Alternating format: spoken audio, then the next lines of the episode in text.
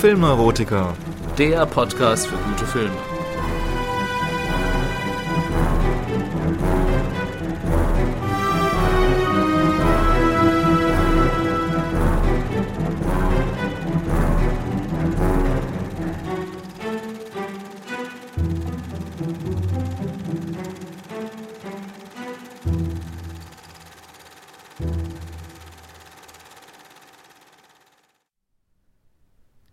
Herzlich willkommen zusammen. Mein Name ist Matthias und ihr hört eine neue Folge von Die Filmneurotiker. Es ist die erste Folge im Jahr 2016 und auch die erste seit langer, langer Zeit. Das Warten hat sich aber definitiv gelohnt, denn ab jetzt möchte ich euch auch wieder regelmäßiger mit neuen Folgen versorgen. Und außerdem beschäftigen wir uns heute mit einem ganz besonderen Werk der deutschen Filmgeschichte. Aber dazu später mehr, denn zunächst starten wir, wie gewohnt, mit den News. Und hierbei habe ich zunächst etwas nachzutragen. Und zwar das Thema Star Wars 7, das Erwachen der Macht. Als treue Hörer wisst ihr natürlich, dass ich diesem Film im letzten Jahr sehr entgegengefiebert habe und euch immer wieder auf weitere Infos vertröstet habe, sobald es welche gäbe. Nun liegt die Premiere von Star Wars 7 schon wieder dreieinhalb Monate zurück und es wird also allerhöchste Zeit, dass auch die Filmneurotiker zu diesem Filmspektakel des Jahres 2015 Stellung bezieht. Ein Spektakel war es ja in der Tat. Von den Sammelchips beim Rewe an der Kasse bis hin zu den Kissen beim Aldi. Bei deren unfassbar kreativem Slogan Das Erwachen der Angebote ich natürlich auch zuschlagen musste. Star Wars war ab Herbst letzten Jahres quasi omnipräsent. Für Disney ist die Rechnung sicherlich aufgegangen. Allerdings hatte ich als Science-Fiction-Fan immer das etwas mulmige Gefühl, dass durch diese Übervermarktung der Wert der eigentlichen Filme zunehmend herabgestuft wird. Aber das muss jeder für sich entscheiden. Ich möchte an dieser Stelle nun wirklich auf den neuen Film zu sprechen kommen, also Episode 7, Das Erwachen der Wacht. Als großer Star Trek-Fan ging ich sehr skeptisch in diesen Film, bei welchem bekanntlich J.J. Abrams Regie führte. Bekannt geworden ist dieser in Hollywood als neues Blockbuster-Genie gefeierte Filmemacher mit der wirklich sehr guten TV-Serie Lost Anfang der 2000er. Zuletzt hatte er die ersten beiden Filme des neuen Star Trek auf die Leinwand gebracht. Beide Filme waren kommerziell sehr erfolgreich, allerdings ist er bei vielen Star Trek-Fans in Ungnade gefallen, mich eingeschlossen.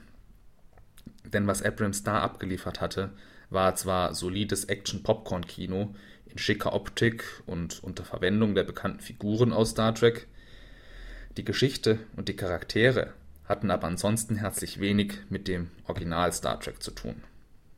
Die Föderation verrät hier ihre ureigenen Prinzipien, der ansonsten asketische Vulkanier Spock wird zum Womanizer und Abrams geht sogar so weit, aus Mangel an eigenen Ideen eine regelrechte Leichenfledderei an den alten Star Trek Kinofilmen zu betreiben und schamlos dieselben Story-Elemente nochmal zu verfilmen, was insbesondere bei Into Darkness und dessen Geschichte rund um Khan der Fall ist. Verständlicherweise war ich also skeptisch gegenüber dem neuen Star Wars-Film, da dieser nun außerdem vom Disney-Konzern produziert wurde, welcher nun nicht gerade für unabhängige neue Ideen oder eine besondere Nähe zum Science-Fiction-Genre bekannt ist. Mit entsprechend niedrigen Erwartungen ging ich also am 20.12., wenige Tage nach der Premiere, in den Film. Und verließ das Kino knapp zwei Stunden später durchaus positiv überrascht. J.J. Abrams ist es tatsächlich gelungen, mit Episode 7 den hohen Erwartungen der Fans gerecht zu werden. Das hätte ich so nicht erwartet. Es gelingt ihm, mit Das Erwachen der Macht einen Bogen zu spannen von der Urtrilogie aus den 70er, 80er Jahren ins moderne CGI 3D-Kino. Ich habe mich bestens unterhalten gefühlt und mich von Anfang an zurück in die gute alte Zeit der ersten Star Wars-Filme zurückversetzt gefühlt. Die Helden der Kindheit waren alle wieder am Start. R2D2, C3PO, Han Solo, Prinzessin Leia und so weiter. Wieder kämpften die edlen Rebellen gegen das fiese Imperium. Oder was davon übrig geblieben ist. Und wieder wurde ein Todesstern, äh, sorry, Planet, am Ende in die Luft gejagt. Hm, genau. Schon wieder. Und hier muss bei aller Begeisterung, dass Disney den Film nicht mit singenden Hauptdarstellern verhunzt hat, die berechtigte Kritik an Star Wars 7 ansetzen. Denn Abrams kopiert die alte Trilogie etwas zu gut. Allzu sehr ähnelt der neue Wüstenplanet dem alten Tatooine. Allzu einfach lässt sich der Todesplanet am Ende durch ein paar mutige X-Wing-Piloten in die Luft sprengen. Und ist es nicht seltsam, dass sich in 40 Jahren so rein gar nichts an den Machtverhältnissen und der Technik verändert hat? Wurde hier nicht eine große Chance vertan, die Geschichte weiterzuentwickeln? Insgesamt hätte der Film nämlich sonst beinahe als Remake von Episode 4 eine neue Hoffnung durchgehen können. Wären da nicht die neuen Charaktere, welche in Episode 7 eingeführt wurden? Diese retten den Film inhaltlich tatsächlich wieder ein Stück weit. PB-8 hatte es wohl am schwersten, sich als neuer Roboter gegen das alte Erfolgsduo durchzusetzen, schafft dies aber mit einer spielerischen Leichtigkeit. Ray als neue weibliche Hauptfigur ist eine gelungene Identifikationsfigur für das Publikum und die Idee, mit Finn einen Stormtrooper desertieren zu lassen, fand ich wirklich sehr gut und noch das innovativste an diesem Film. Seine Motivation ist ebenso gut herausgearbeitet wie jene von Kylo Ren, dem neuen bösen Kontrahenten in den Fußspuren von Darth Vader. Über ihn möchte ich an dieser Stelle noch nicht zu viel spoilern, falls ihr den Film noch nicht gesehen habt. Aber er ist auf jeden Fall einer der Gründe, weswegen ich noch Hoffnung für die im nächsten Jahr anstehende Episode 8 der Saga habe. So, das war nun aber wirklich genug zu Star Wars. Man könnte ja fast meinen, es wäre sonst nichts im Kino gelaufen im vergangenen halben Jahr. Dem war natürlich mitnichten so. Erst vor zwei Wochen wurden in Los Angeles ja wieder die Oscars vergeben. Und in Vorbereitung auf dieses filmgesellschaftliche Großereignis habe ich mir mit meiner ebenfalls kinobegeisterten Freundin sage und schreibe 18 der nominierten Filme im Vorfeld angesehen um bei der Nacht der Nächte dann auch fundierte Prognosen abgeben zu können. Star Wars war auch nominiert, hat aber zu Recht keinen der begehrten Goldmänner gewonnen. Dafür war die Konkurrenz dann doch zu stark. Um es gleich vorwegzunehmen, Spotlight, der Überraschungsgewinner des besten Films, gehört tatsächlich zu den wenigen Filmen, die wir im Voraus nicht gesehen haben. Von den anderen Gewinnern möchte ich euch an dieser Stelle nun aber gerne meine persönlichen Favoriten vorstellen. Dazu gehört auf jeden Fall Mad Max Fury Road, welcher gleich sechsmal gewann, wenn auch nur in technischen Kategorien wie Ton, Schnitt oder Maske. Aber dieser Film ist einfach eine Naturgewalt. Acht Monate in der Wüste Namibias, akribisch gedreht, mit den besten Stuntmen der Welt, ist hier ein Actionfeuerwerk in 3D entstanden, was man sonst so noch nicht gesehen hat. Der Film gibt von Anfang an Gas und schafft es doch, trotz seines Tempos und seiner Actionlastigkeit, glaubhafte Charaktere und eine sozialkritische, geradezu feministische Botschaft zu vermitteln. Unbedingt ansehen. Ebenfalls sehr gelungen ist The Big Short, ein Film über die Finanzkrise von 2008. Er basiert auf einem Insider-Sachbuch und schildert die Geschichte einer kleinen Gruppe von Banker-Nerds, welche feststellen, dass die Häuserblase kurz vor dem Platzen steht und die gegen das Finanzsystem wetten. Dieser Film packt ein sehr komplexes und für den Laien schwieriges Thema mit sehr viel Leichtigkeit und Humor an und nennt doch die Dinge beim Namen. Dies gelingt auch aufgrund einer grandios spielenden Besetzung um Ex-Batman Christian Bale, welcher für den besten Nebendarsteller nominiert war, jedoch leider nicht gewann. Die größte Überraschung für mich war jedoch ein anderer Film, welcher bei der Preisverleihung leider leer ausging, und zwar Brooklyn, eine Liebe zwischen zwei Welten. Oh je, eine Liebesschnulze, hatte ich mir im Vorfeld gedacht, doch weit gefehlt. Brooklyn ist ein äußerst sensibles und stimmungsvolles Porträt seiner Zeit, dem New York der 50er Jahre, aus der Sicht einer jungen Irin, welche die grüne Insel verlässt, um in der neuen Welt ihr Glück zu finden. Sie verliebt sich in einen jungen Italiener in New York und ebenso in einen Iren in ihrer alten Heimat und muss sich nun entscheiden. Sehr schön werden in diesem Film die unterschiedlichen Mentalitäten auf beiden Seiten des Atlantik herausgearbeitet. Überraschend ist jedoch die junge Hauptdarstellerin Suarezi Ronan. Ich hoffe, ich habe das jetzt richtig ausgesprochen. Mit ganz kleinen Mitteln vermittelt sie sehr glaubhaft, welche Entwicklung ihre Figur im Laufe der Geschichte durchmacht. Sie hätte auf jeden Fall den Oscar als beste Hauptdarstellerin verdient gehabt, für den sie nominiert war.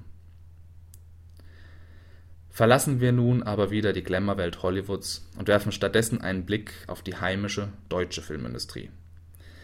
Diese hatte zwei Wochen vor den Oscars auf der 66. Berlinale ihr großes Zusammentreffen. Und dieses Mal habe ich es tatsächlich auch dorthin geschafft. Leider gab es keine Karten mehr für die Vorführungen der nominierten Wettbewerbsfilme im großen Berlinale Palast, in welchem auch immer die Bärenverleihung stattfindet. Als Alternative habe ich mir mit meiner Freundin jedoch zwei Filme in der Berlinale Retrospektive angesehen, welche ihren Schwerpunkt dieses Jahr auf dem Jahr 1966 hatte. Die Filme waren sehr interessant, vor allem auch die anschließenden Beiträge der beteiligten Filmschaffenden. Und sie hatten auch einen nachhaltigen Effekt auf mich, denn ich beschloss daraufhin, mich nun intensiver auch mit dem deutschen Kino und seinen Größen auseinanderzusetzen. Und hier schließt sich dann auch endlich der Kreis zur heutigen Folge von Die Filmneurotiker. Denn der Film, den ich heute besprechen möchte, stammt von niemand Geringerem als dem leider viel zu früh verstorbenen Rainer Werner Fassbinder, einem der wohl bedeutendsten deutschen Regisseure. Mehr zu ihm und seiner Art, Filme zu machen, werdet ihr später erfahren. Nun möchte ich, wie gewohnt, zunächst den Film der heutigen Folge inhaltlich zusammenfassen. Die Ehe der Maria Braun ist ein deutsches Melodram aus dem Jahre 1979. Im Mittelpunkt steht die junge Maria Braun, welche in der ersten Szene des Films ihrem Mann das Ja-Wort gibt, während alles um sie herum gerade infolge eines Bombenangriffs in Trümmern fällt. Wir befinden uns im Jahr 1945, in den letzten Zügen des Dritten Reichs, und Marias Mann Hermann wurde an die Ostfront beordert. Nach Kriegsende wartet Maria Braun auf seine Rückkehr, muss aber von einem seiner Kameraden erfahren, dass er im Krieg gefallen ist. Sie trauert nicht lange, sondern angelt sich ganz pragmatisch, um über die Runden zu kommen, einen schwarzen US-Soldaten. Ausgerechnet, als sie mit diesem gerade im Bett landet, taucht unerwartet der totgeglaubte Hermann wieder auf. Im Affekt erschlägt Maria den GI, welcher mit ihrem Mann im Clinch liegt. Später nimmt Hermann vor Gericht die Schuld an dem Mord auf sich und wird zu einer mehrjährigen Haftstrafe verurteilt. Maria bleibt auf freiem Fuß und sieht es von nun an als ihre Lebensaufgabe, so reich wie nur möglich zu werden, um mit ihrem Mann nach dessen Haftentlassung ein sorgenfreies Leben führen zu können. Dabei geht sie ähnlich rücksichtslos vor wie nach der falschen Todmeldung ihres Mannes. Sie flirtet mit dem französischen Industriellen Karl Oswald und wird dessen persönliche Assistentin. Oswald verliebt sich in Maria Braun und diese weiß dies geschickt zu nutzen, um in der Firma immer weiter aufzusteigen. Schließlich lässt sie sich dafür sogar auf eine Affäre mit ihm ein. Dies ändert jedoch nichts an ihren Gefühlen für ihren Mann Hermann, den sie regelmäßig im Gefängnis besucht und ihm dabei nichts verschweigt. Hermann sieht sich jedoch in seiner Ehre gekränkt, dass seine Frau allein das Geld verdient. Als er entlassen wird, reist er ohne sie ins Ausland, um selbst ein Vermögen aufzubauen. Er hinterlässt ihr einen Abschiedsbrief, in dem er sich erklärt und verspricht, Maria bis zu seiner Rückkehr jede Woche eine Rose zu schicken. Einige Jahre später, es ist der Tag des Endspiels um die Fußballweltmeisterschaft 1954, bezieht Maria Braun eine eigene große Villa. An eben diesem Tag kehrt auch Hermann als gemachter Mann zu ihr zurück. Das Glück könnte perfekt sein, doch die Zeit und die Gier nach Geld hat die beiden Eheleute einander entfremdet. Den Schluss will ich wie immer nicht verraten, falls ihr den Film noch nicht gesehen habt. Die Ehe der Maria Braun bedeutete für Rainer Werner Fassbinder und die Hauptdarstellerin Hanna Schigula den großen internationalen Durchbruch. Es ist sein erfolgreichster Film, welcher ihm und dem deutschen Film insgesamt große Anerkennung brachte. Dabei hatte er selbst ihn gar nicht als solchen Meilenstein geplant, sondern es war ein Film wie viele andere für ihn. Dazu muss man wissen, dass Fassbinders Art, Filme zu machen, einzigartig war. Das hohe Produktionstempo und die niedrigen Produktionskosten suchten ihresgleichen. Obwohl Fassbinder nur 38 Jahre alt wurde, hinterließ er über 40 Film- und Fernsehproduktionen. Fassbinder drehte einen Großteil seiner Filme meist an wenigen Drehorten, am liebsten in Gebäuden. Und er drehte immer mit demselben Team an Schauspielern, Kameraleuten und Filmcrew. Viele warfen ihm daher Schlamperei und unsaubere Arbeit vor. Tatsächlich war aber das Gegenteil der Fall. Fassbinder wusste immer ganz genau, was er tat. Jede Einstellung, Jeder Dialog, alles war genau durchdacht. Seine Arbeitsweise machte ihn unabhängig von den sonst so rigiden ökonomischen Zwängen der Filmindustrie. Ihm kam es nie auf kommerziellen Erfolg an, sondern nur darum, seine Geschichten so erzählen zu können, wie er selbst es für richtig hielt. Er machte keine Kompromisse, manchmal auch zu Lasten seiner Schauspieler und Mitarbeiter, denen gegenüber er oft als alles beherrschender Kopf der Gruppe seinen Willen aufdrückte. Und doch blieben ihm die meisten treu und umgekehrt. Wusste er doch auch genau, wie er den Einzelnen optimal fördern und einsetzen konnte. Seine unkonventionelle Arbeitsweise rettete ihn später auch vor dem Bankrott, denn Fassbender hatte seine Filme nie versteuert. Als das Finanzamt dem auf die Schliche kam, fehlten ihm jedoch jegliche Unterlagen, um ihm irgendwelche Produktionskosten nachzuweisen, weil er darüber nie Buch geführt hat. Er hat nur für seine Kunst gelebt. Das sieht man auch in seinen Filmen, welche auch heute noch authentischer und unmittelbarer wirken denn je. Fassbinder kannte bei seiner Themenwahl und der Art der Darstellung derselben kein Tabu und galt Zeit seines Lebens als Enfant terrible des deutschen Films. Gleichzeitig steht sein Name zusammen mit anderen wie Wim Wenders, Werner Herzog oder Volker Schlöndorff für eine neue Ära des deutschen Films, welcher eigene Wege ging und sich kritisch mit der deutschen Gesellschaft auseinandersetzte. Kommerziell erfolgreich waren diese Filme selten. Dafür brachten sie den deutschen Film künstlerisch sehr viel weiter und erhielten international sehr viel Anerkennung. Ein Höhepunkt für Fassbinder war mit Sicherheit die Auszeichnung mit der Goldenen Palme bei den Filmfestspielen in Cannes für seinen Film Angst essen Seele auf im Jahr 1974. All dies hilft, die Ehe der Maria Braun besser einordnen zu können. Auch hier ist sich Fassbinder treu geblieben und hat als Erzählform das Melodram gewählt. Denn Fassbinder war stets der Ansicht, dass die großen Gefühle nicht nur den großen Figuren der Geschichte zugestanden werden dürfen, sondern jedem Menschen gleichermaßen. Diese Gefühle und inneren Konflikte der Figuren verwendete er aber auch, um historisch-politische Themen seinem Publikum zu vermitteln. Bei der Ehe der Maria Braun ist der historische Hintergrund die Bundesrepublik Deutschland in der Nachkriegszeit und in den Anfängen des sogenannten Wirtschaftswunders. Maria Braun wird zur Identifikationsfigur für den Zuschauer und lässt exemplarisch die Wertevorstellungen und Denkweisen der damaligen Epoche nachvollziehen. Welche waren diese? Nun, nach Zerfall des Nationalsozialismus wurde jede Art von Ideologie so weit wie möglich weggeschoben. Was übrig blieb, war das reine kapitalistische Leistungsdenken. Reichtum wurde das neue, einzige Ideal. Dafür steht Maria Braun, welche im Laufe des Films immer mehr zur kühlen Karrierefrau mutiert. Viele Frauen haben Fassbinder und Hanna Schügula für die Erschaffung der so emanzipierten Maria Braun auf der Leinwand gedankt. Das mag auch stimmen. Jedoch verkannten sie den hohen Preis, den Fassbinder seine Hauptfigur für ihren ökonomischen Erfolg zahlen lässt. Privat geht ihr Leben nämlich immer mehr vor die Hunde, so dass sie den Erfolg gar nicht mehr wirklich genießen kann. Sie vereinsamt immer mehr und sitzt am Ende in ihrer großen Villa wie in einem goldenen Käfig. Das setzt Fassbinder auch sehr schön durch seine Kameraeinstellungen um.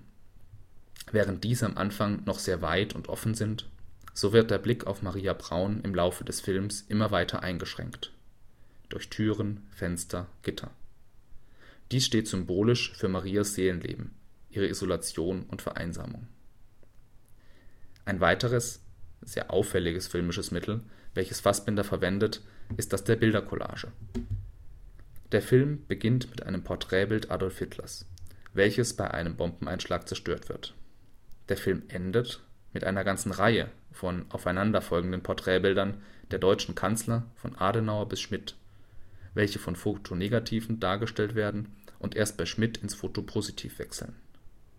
Willy Brandt fehlt allerdings in dieser seltsamen Ahnengalerie.